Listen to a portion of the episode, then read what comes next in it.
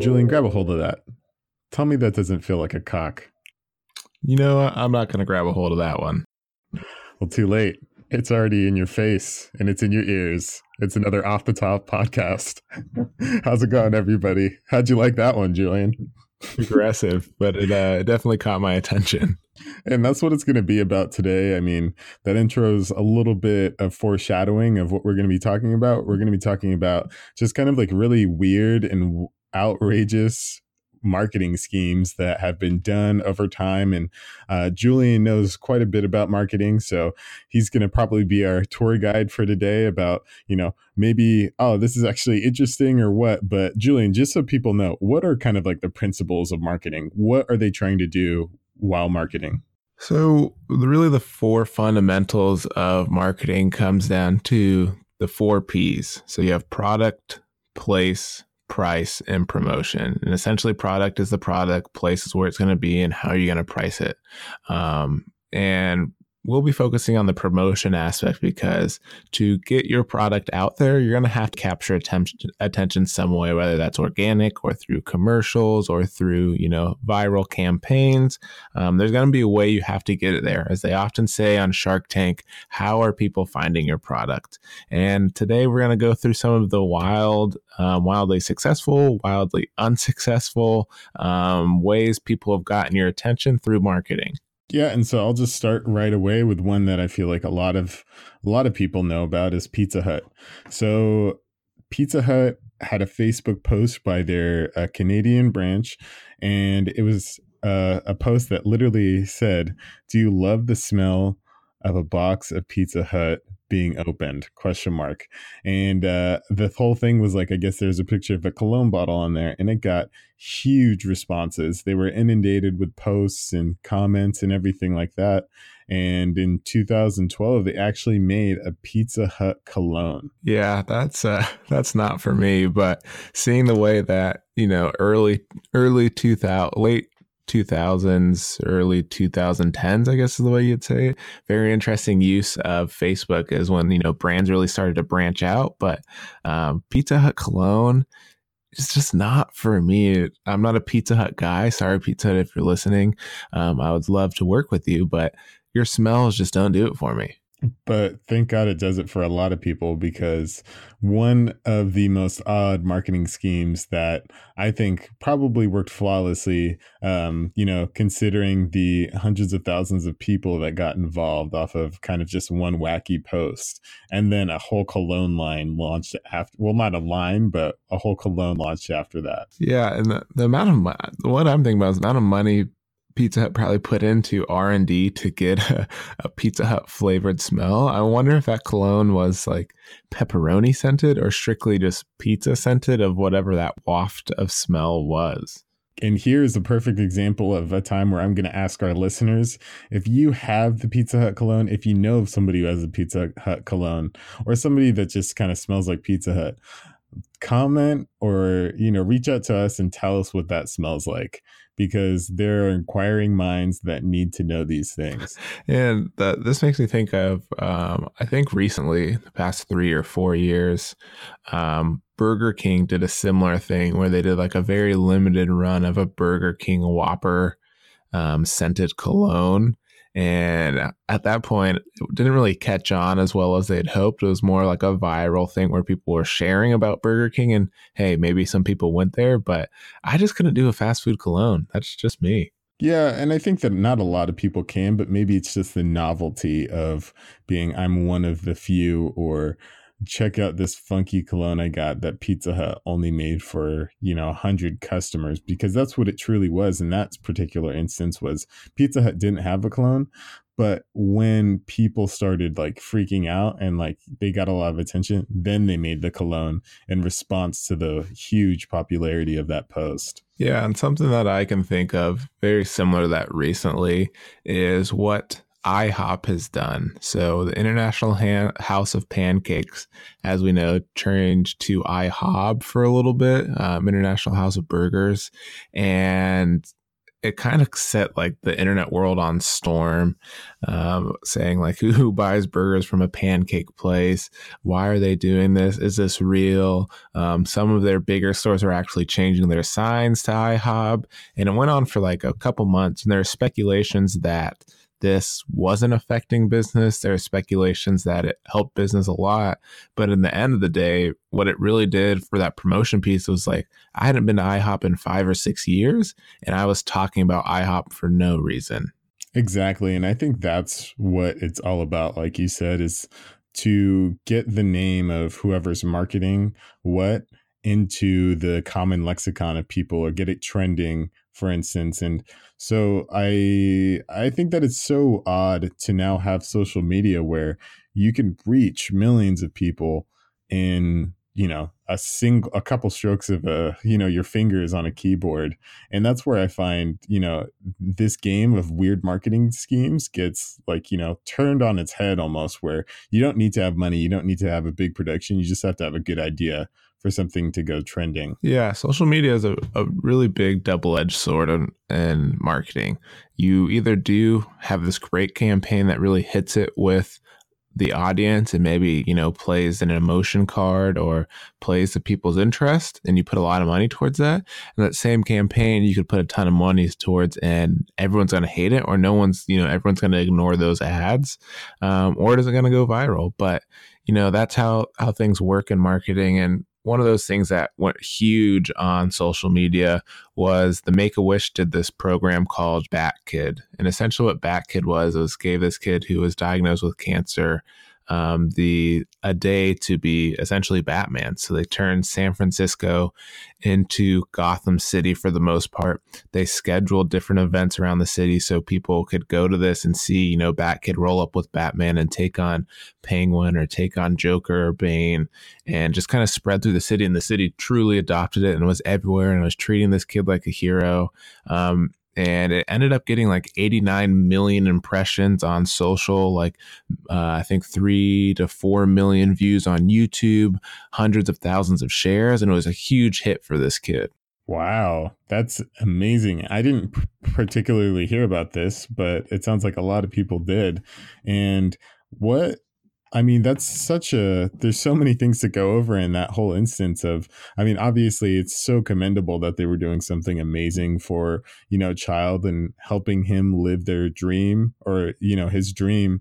Um, but also in the aspect of what a grand scheme of just reach that that propelled throughout the internet and throughout people of, you know, close in San Francisco and around the world. Just crazy. Yeah, really cool use of social there. And one of those marketing campaigns that turned out to be, you know, wildly successful for this kid, brought awareness to Make-A-Wish. People, you know, were donating hundreds of thousands of dollars while this was going on and being encouraged to. Um, just a great way to, you know, give this kid the day he wanted and um, help Make-A-Wish kind of Uh, rise and brand, grow awareness for them as well. Um, and that's one of those ones that did, you know, tremendously well. But as we said, there are some marketing ideas that are tremendously bad. Yeah, exactly. And so one that I found very interesting was just the uh, another Burger King one. So I'm going to loop back, like you mentioned before, Burger King. But Burger King had a promo about basically, and get this, this is in very bad taste, but they had a, or two things. I'll I'll talk about the promo first. The promo was to sacrifice people for a Whopper, is basically what the ad was about. And so, yeah, just off of first blush, you're like, what in the world is Burger King thinking? So the whole premise of it was, is that you download this Burger King app and you have to delete ten of your Facebook friends. And then you'd get sent this free Burger King coupon, or free Whopper coupon from Burger King. And the thing, the whole thing was, is that people, the people that you deleted were notified that you deleted them and why. So you had this kind of just torturous, I don't know what this would be like, but just people unfriending uh, their friends left, right, and center, and ended up reaching over two hundred thousand people, got deleted ten friends and got the free Whopper. So basically out of, you know, fifty cents worth of like material, they were taking down friendships. It's a, that's a very interesting method. I could kind of see the other side of, you know, some people on Facebook have hundreds of thousands of friends that they merely know um, or don't know. And I could see that angle, but yeah, there's a, a ruthless play to uh, decrease, you know, ten of your friends for a, a burger. That's usually like, I don't know, it might even be on their value menu at this point. Yeah, truly. I mean, it was, uh, I think that it was like an, a success as far as, you know, the outreach, but also kind of like a moral, a moral, an amoral move by Burger King. And the fact of, uh, if you truly had just true friends on your friend, like Facebook friend group, and a company was asking you to ostracize a, ten of them, then that would be a very weird thing for like, you know, material gain. And if those were your real friends, granted, you're right. A lot of people have friends on Facebook that, you know, used to be their neighbor back in two thousand six. But imagine if you had to delete your grandma or your aunt or your dad from Facebook to get a Whopper. Yeah, yeah, it'd be a, a tough decision. I mean, put some a little bit more at stake, and, you know, I'm definitely open to it. And, you know, one of the other campaigns that I think of was a really, really weird marketing ploy was when iPhone put the U two free album on all iPhones. I don't understand why they thought this would just fly under the radar and be okay. Whose idea was like, you know what? Let's invade everyone and in this update, give everyone a U two, a U two album. I don't know how many people listened to U two at that point in time.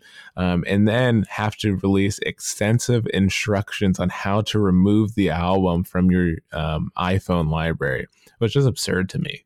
That seems very totalitarian, even for, you know, a company like Apple, and the fact of you can only play with them if you are, you know, have one of their machines. So that's very interesting. And not to say that I wouldn't encourage Apple doing that with an Off the Top podcast episode, but I'm saying you two might be in a little bad taste. Maybe consider us. Yeah, exactly. I, it, it's just a really odd, something you don't see, I guess, as technology improves. You just don't see companies placing albums or things onto your phone. It just feels like a weird invasion of privacy. And I don't know, it just didn't do very well. Like, people were very upset. I mean, that's probably when some people even switched. Imagine being so upset about a, an album showing up on your phone that you switch from iPhone to Android or, you know, a different platform. It's, it's very, very weird. And maybe in the aspect of people find their phones as like a personal privacy or personal diary, in the aspect of once you find that Apple, you know, added something to your phone that you didn't consent to. Uh, I mean, like, you know, actually like, oh, yeah, I would like you to put this U two album on my phone.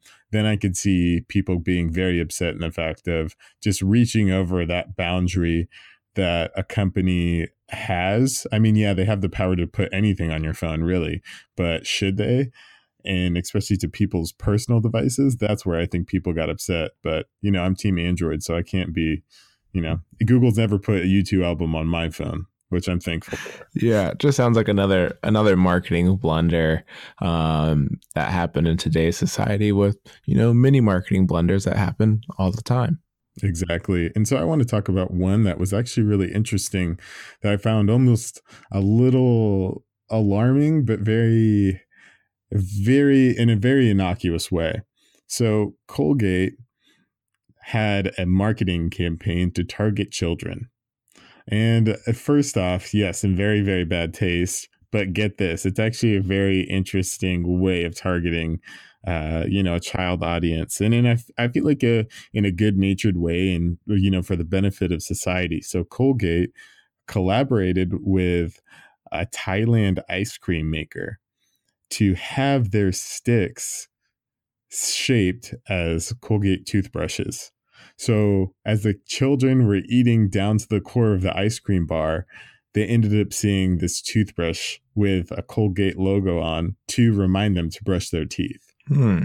It's kind of a cool guerrilla marketing um, style of doing things, a little out of the ordinary. And I think what's really clever there is obviously these most of these kids, when I'm thinking about it, are, you know, aren't the the purchase makers. Um, so like in marketing, you'll have the decision makers and like the purchasers. And so essentially what Colgate is doing here is a really interesting way of targeting the kids to tell their parents, you know, hey, or be aware, like, I need a Colgate toothbrush, like it's good for ice cream or whatever it may be. Um, but a very interesting ploy to targeting kids is always a little skeptical. Exactly. And so at first blush, when I saw that, I thought to myself, this could go really bad. I mean, targeting children or people that are very impressionable in the first place is, I would say, not one of those things that people would normally accept or think is a good idea to do. But in this instance, doing it for something, you know, that will improve the general health of somebody, and granted in a very innocuous way, you know, just saying, hey, you guys should brush your teeth more, especially if you're eating ice cream, Colgate, with a wink and a thumbs up or whatever, is more or less, you know, not hurting anybody and helping people out. But if they were like sneaking this into, let's say, breaking into people's cars and leaving like Colgate toothbrushes, that would be a little different style. Or, you know, sneaking into schools there, then we could, you know, draw the line. But I think Colgate danced a very fine line on this one and kind of walked out unscathed. Yeah, not a bad idea, um, but a bad idea is I love a good poor, good um, use of poor translation. And it happens all the time when, you know, you have a very good Um, American or English speaking campaign and you want to cut some cost and just use like a very simple translator to translate it to other countries. And it, sometimes, most of the time, it's okay, but there's few times where it comes back to bite these companies in the ass. And um, a good example is um, F- Ford had a pretty good marketing campaign for their Pinto. And unfortunately, uh, they opened this to international. And so they're marketing the Pinto in Brazil. And because the term because the term in Brazilian Portuguese is a little bit different, um, it kind of backfired. So when they're marketing, Ford is marketing their Pinto, um, it roughly translated into Brazil into tiny male genitals. No. And I... I uh, I don't believe uh, that sat well with um, the males trying to purchase a car at that point in time. That nothing would single-handedly ward me away from making a purchase than knowing that people would correlate what I am driving in or own or am around for me having a, you know, small piece, so to speak. Yeah, it's like the reverse effect of driving an overly sized truck. Um, it's the same thing. Tiny male genitals, Pinto. Now you know. And another one very similar was Braniff, Braniff International, the uh, air, the airplanes. Translate a slogan. Essentially, it was "fly in leather." Um, they, you know, embroidered these onto their seats, and when in translated into Spanish, the mix-up became um, "fly naked," which could be tempting to some, could be off-putting to some.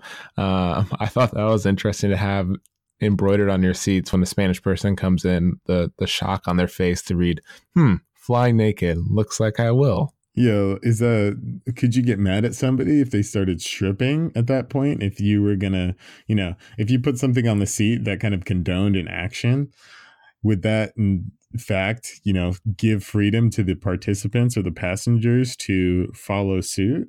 That's quite an interesting, just horrible translation. And it's such an oddity to have companies make almost like elementary blunders like that.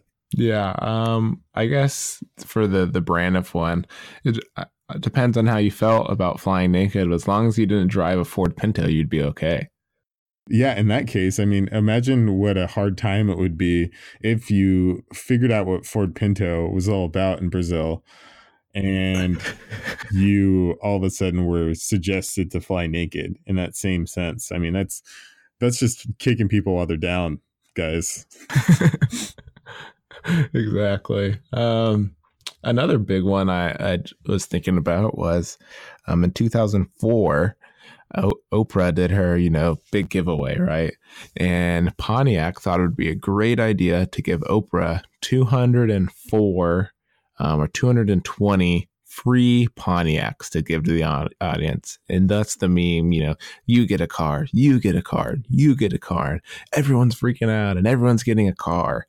Um, awesome. But on the back end, right, it was kind of ill-willed because those people who got the car essentially still had to pay the sales tax on it. So um, I believe it was seven thousand dollars for each individual who had a car, right? So obviously people freaked out. And then it turned out Pontiac had to, in turn, pay all of the sales tax for all of those people, um, even if people were, you know, selling the car and all that and putting people in different tax brackets. They dealt with a bunch of lawsuits and, you know, it was awesome because everyone got a car, but the meme is you get a car, you get a car, not you get a Pontiac, you get a Pontiac. So it just kind of washed everything out for them. Wow. Looks like that one bit you in the butt, didn't it, Pontiac? But, I mean, nowadays, I think it's a survival, you know, it's called survival bias when you only think about companies that have survived tough times. And obviously, Pontiac's not one of them. So that's so interesting that they ended up doing something so kind of, you know, largesse and, you know, giving, like such a charitable thing, to have it like turn around and just attack them and horribly... you know, horribly like screw everything up and make things so much harder. Yeah, that's uh, not the not the greatest of ways to get your product out there, I would say. Exactly. But that reminds me, I want to circle back to your Brazil, um, you know, the blunder with Ford and the Pinto in Brazil. So there was actually a really cool one that I found in Brazil, and it happened to be with a Brazilian toy maker. So before I butcher this name, I want to apologize, but a company called Volta Ferrorama uh, was a toy maker in Brazil, and they had discontinued a toy train. And to figure out if, you know, the market wanted this toy train back, what they ended up doing was almost creating a, a life or, you know, the toy train running it through a city. So what they had is a toy train running through twelve point nine miles of track. And they had volunteers that would um, extend the track. So they would, once the toy train rolled across the track, they would pick up the track, run to the beginning, set the track down, and did that for twelve point nine miles. And it ended up becoming like such a success and a warm welcome that they ended up re remanufacturing those toy trains. Wow, that's pretty cool. That's a that's a lot of track. I just picture, you know, them only having like sixty pieces of track and continuously having to run from the back to the front to do it. But um, that's pretty cool. It'd be, you know, if you live there, it'd be something interesting to see. I bet you there are a few people who try to like follow, you know, the train for the, the full the half marathon, thirteen miles, essentially. Um, but a very clever way to get back in business. Exactly. And in that sense, I feel like it's such a cool idea, too, because of, you know, the people that'll see just a toy train running through a city and uh, having that almost be childlike and mysterious in the sense of what is going on and, you know, leaving people asking questions and wanting to know more, which I feel like is somewhat of the goal of marketing, is getting people to think about and talk about what you're trying to do. Yeah. And one of the things um, Megamind, the movie, did really well to get people thinking and talking about them was they did uh, Mega Month. And essentially what Mega Month was, was trying to break various world records throughout this month to promote uh, Megamind. And they broke, you know, quite a bit. But the biggest one they were most notable for was they set the world record for number of people dressed as superheroes in one place at a time, and that was one thousand five hundred eighty people. So a really cool way to kind of promote a movie by breaking world records. And, you know, once you break that world record, Megamind's in there for Mega Month, and all these people also are getting recognition. It's bringing all these people together for a fun cause and be in the great Guinness Book of World Records and kind of keep that that name in there for a while and just have some fun while doing it. I think that's the perfect way to go after almost a marketing uh, scheme or uh, you know ploy in a very grand scheme and lighthearted way, and almost fun instance of let's just get people that are passionate about something and let them know about something that we think they would be passionate in. Just like, you know, Megamind being a, somewhat of a superhero animation movie, and having those people get involved is, I feel like, the perfect direct line of, you know, we have this, we want to get to these people. How do we do it? So very clever by them. Yeah. And uh, one of the last ones I have on my list is um, just really poor taste. So obviously, you know, in the past couple of years in the in the States, there's been some tension between uh, law enforcement and different activist group, and, you know, some tensions between different activist group and different supporters. And Pepsi came out with this unity commercial where they had hired Kendall Jenner to be the, the star. And the premise of the video is Kendall Jenner's, you know, there's this big riot going downtown and all these people are fighting with the police for, you know, what they, what they believe in. And, you know, Kendall Jenner somehow lands this really, you know, crisp and cold Pepsi and is walking through the crowd and hands this Pepsi to, you know, law enforcement, and everyone's buddies again. And once that aired, yeah, people flipped out, like saying that Pepsi was using, um, you know, their platform to commercialize their product. That's not how it works, you know, like making people look super simple-minded. Um, like Kendall Jenner was getting a lot of backlash for being the model in there. And it was set to be this giant worldwide campaign for probably, you know, three to five weeks, and ended up getting pulled within like the first couple of days it got it was airing. Wow. I mean, I definitely remember that Pepsi commercial and, you know, people having very, very polarizing takes and ideas on it. And I think that that's, you know, a lesson learned for companies to, you know, tread lightly.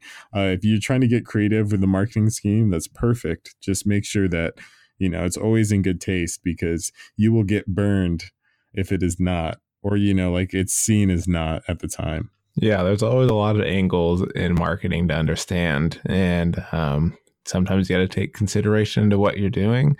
Um, you know, is it going to help you in the long run? Is it going to affect you in the short run? Are you going to lose money? Are you going to make money? How's it all going to work? Um, but I mean, you, you just got to capture attention and hope, hope all works well, I guess. Exactly. Well said, Julian. I hope you guys really enjoyed this episode. I want to thank you guys for listening one more time and, you know, listening to us on all twelve platforms that we're on, and, you know, reaching out to us with kind words and, you know, just saying you're enjoying the podcast. And whoever sent me uh, this air guitar that I got in the mail, I really appreciate it. So if you want to send me more of those air guitars, I'm more than willing to accept them, and I'm already getting a lot better. So I'd really appreciate that. Yeah. And if uh, any of you have, you know, the Pizza Hut cologne or the Burger King cologne, reach out to us via email at the off the top G off the off the top cast Gmail. Um, or, you know, find us on social at Off the Top Cast on all social platforms. Get in touch with us. We'd love to interact with you. And we, we thank you for listening. Peace.